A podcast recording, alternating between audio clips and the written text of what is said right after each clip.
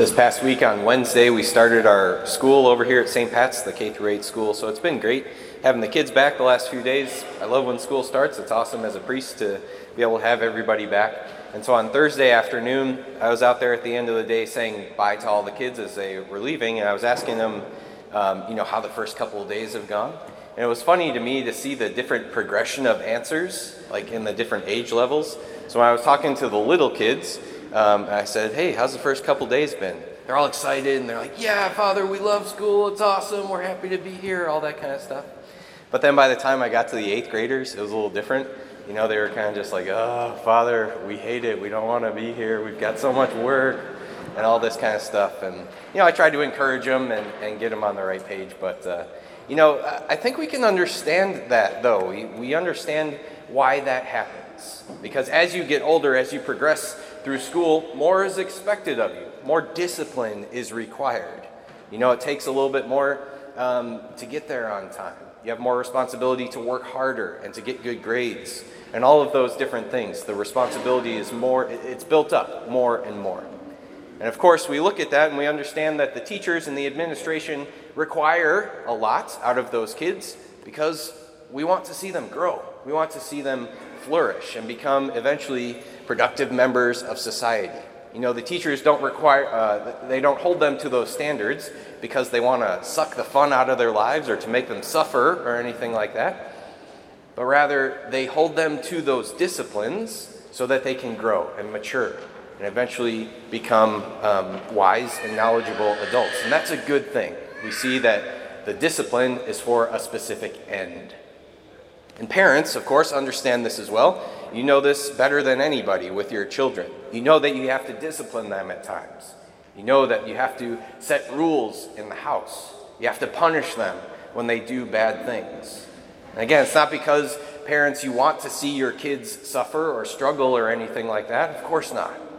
But you do those things because you know it's good for them. You know it helps them mature and grow and to become productive adults. You know, I remember when I was a kid, I was always playing some sort of sport around the house with a soccer ball or a baseball or something.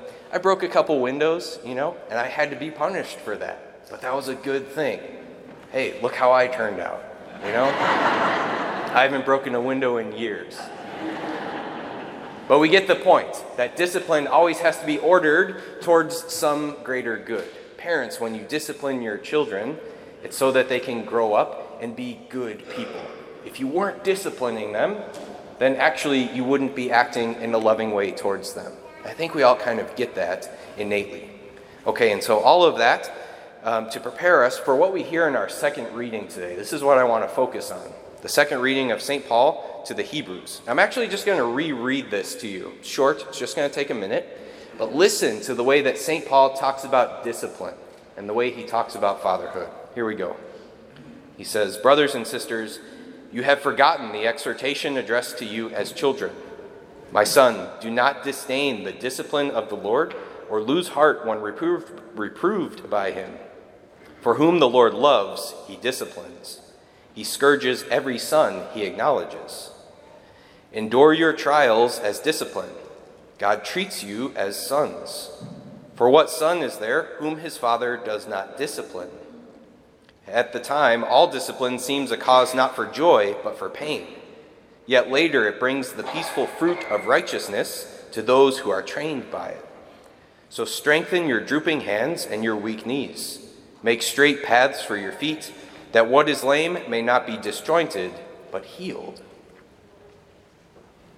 And again, we see St. Paul talking in a very beautiful way about the, the, the discipline in our lives that we receive from the Lord.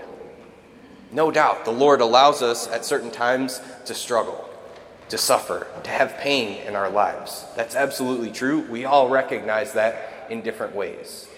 Yet, brothers and sisters, we're meant to see that not as an obstacle to our holiness, but rather as the means. Jesus Christ allows us to carry crosses so that we can become saints by carrying those crosses. And the temptation is to see the sufferings in our life and say, man, why do I have to go through this? Why is Jesus asking me to suffer in this way? Does my suffering mean anything? Where is God in all of this? The temptation is to look at the suffering as meaningless and to not let God work good through it, is to not let God in there and to sanctify you through it. But again, the point is that Jesus only allows suffering. God, our Father, only allows suffering in our lives when He wants to make us holy through it. And so, no matter what suffering you have, whether it's with a particular sin that you're struggling with, or maybe it's a certain family situation, maybe it's an illness or something physically that you're suffering with. Whatever it is, whatever pain that we have, we trust that the Lord has allowed it for a certain reason. He doesn't want us he doesn't want to keep us from holiness by those things, but rather he wants to sanctify us by the way that we carry our crosses. And so we're meant to keep bringing this to prayer. And your prayer can simply be, Lord, I've got this cross in my life. I wouldn't necessarily have chosen it for myself, but I trust in your will. I trust that you're allowing this in my life for a certain reason.